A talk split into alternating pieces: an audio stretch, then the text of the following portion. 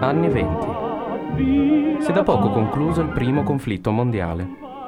Il mondo piange in ginocchio i propri morti, le città squarciate dalle bombe ed ogni pianto risuona tra pareti di case distrutte e cortili di macerie accolgono il dolore di famiglie senza più niente.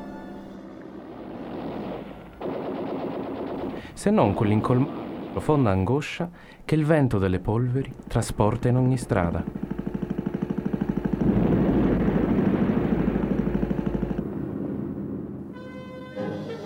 L'Italia è il suo popolo. La sua gente deve rialzarsi, ricostruire, tornare alla vita, fare i conti con un futuro che si prospetta anonimo, incerto e per questo spaventoso. Quante delle tante ferite potranno ricucirsi e rimarginare? La pelle di ogni uomo, donna o bambino scalfita e pesta. Il momento per tutti è quello di risollevarsi e cercare di nuovo la vita. I nuovi legionari che hanno ripristinato l'idea dell'impresa fiumana, col petto fregiato dai segni del valore. E giovani.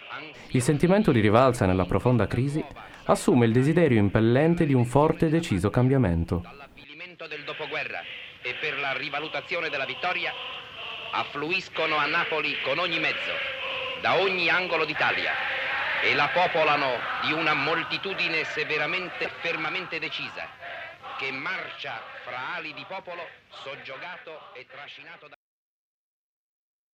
Il popolo deve ritrovare un ideale comune, forte e solido, ripartire dalle fondamenta provate dalle bombe e non solo. Una società che domanda ed esige risposta ai quesiti economici, morali e politici. Chi può guidare quindi il paese in questi sentieri tortuosi? Chi può indirizzare il vento del cambiamento rivoluzionario verso un futuro di rinascita? L'identità comune deve essere rappresentata obbligatoriamente da una figura forte, valorosa e profondamente patriottica. Riportare l'ordine e l'etica del duro lavoro, rispondere alla paura e alla difesa del sacro territorio. Chi si propose dunque? Chi poteva portare l'Italia allo splendore perduto? La storia ci ricorda un personaggio, determinato, carismatico, patriottico, rappresentante del popolo, un eletto un prescelto. Benito Mussolini. Non sono pochi oggi nel mondo che affrontano i problemi della ricostruzione europea dal nostro punto di vista. Sono passati nove anni da quando l'Italia fascista a Londra pose il problema delle riparazioni dei debiti nei termini che oggi sono l'ordine del giorno. Mussolini costruiva la sua ascesa sopra il consenso dell'incertezza e dello smarrimento. Il conto del dopoguerra era drammaticamente salato, dal punto di vista economico, i debiti con gli Stati Uniti, il crollo della lira e la tragica immensa ferita del popolo 650.000 caduti e circa 1.500.000 tra mutilati, feriti e dispersi. Mussolini e il neonato movimento interventista dei fasci da combattimento si volle far voce di questa tragedia.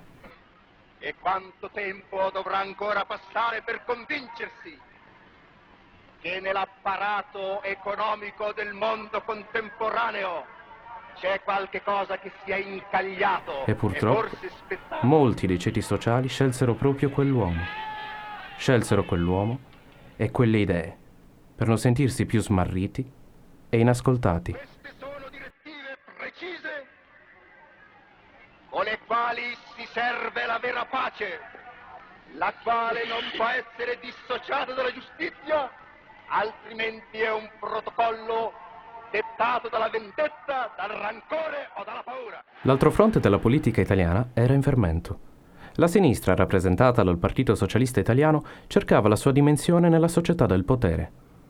Dall'altra parte del mondo, in Russia, nel 1917, avvenne la storica rivoluzione di febbraio, a San Pietroburgo, rinominata Pietrogrado all'inizio della Prima Guerra Mondiale. Lavoratori e industrie di tutta la Russia sono in sciopero per le strade a causa delle scarse condizioni di lavoro e mancanza di cibo. Lo zarismo era vicino alla sua fine e lo zar Nicola, preoccupatosi della violenza del clima rivoluzionario, abdicò.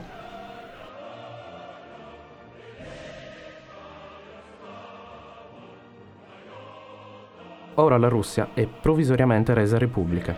L'impero sovietico è concluso nonostante il successivo tentativo di colpo di Stato per riportare di nuovo il regime zarista al potere. Ma i soviet riuscirono a mantenere il governo e quindi a cambiare per sempre la storia della sinistra mondiale. Uno dei protagonisti fu sicuramente Lenin. Anche se esiliato in Svizzera, esultò per il successo della rivoluzione. Sapeva che il popolo adesso era pronto al cambiamento. Tornò in patria e dettò le condizioni della nuova il paese attraverso la stesura di diverse tesi scritte durante i viaggi d'esilio. Compagni soldati dell'Armata Rossa, i capitalisti inglesi, americani e francesi sono in guerra contro la Russia. Essi si stanno vendicando sui lavoratori sovietici, i contadini e la Repubblica per aver rovesciato il potere dei latifondisti e dei capitalisti e quindi aver dato il buon esempio a tutte le nazioni del globo. I capitalisti inglesi, francesi e americani stanno aiutando con soldi e munizioni i proprietari terrieri russi che stanno portando le truppe dalla Siberia, il Don e del Caucaso del Nord contro il potere sovietico allo scopo di ripristinare la regola dello zar e il potere dei proprietari terrieri e dei capitalisti. No, questo non accadrà. L'Armata Rossa ha chiuso i suoi ranghi, è salita e ha guidato le truppe dei proprietari le armate bianche e gli ufficiali nel Volga, ha ripreso Riga e quasi tutta l'Ucraina ed è in marcia verso Odessa e Rostov. Grazie a questa fortissima rivoluzione in Russia, i soviet ottennero il potere. Di conseguenza vennero redatti i 21 punti di Mosca, i 21 punti che seguono la filosofia marxista e la rivoluzione del proletariato servivano a dettare le condizioni necessarie per ogni partito comunista nazionale in tutto il mondo. Qualunque partito di sinistra che voleva definirsi comunista doveva rispettare queste 21 norme. Questo fu un importante passo verso la scissione del Partito Socialista Italiano, una delle scissioni più drammatiche e forse importanti della sua storia. Da quella scissione, infatti, a Livorno, durante il congresso, nacque ufficialmente il Partito Comunista Italiano.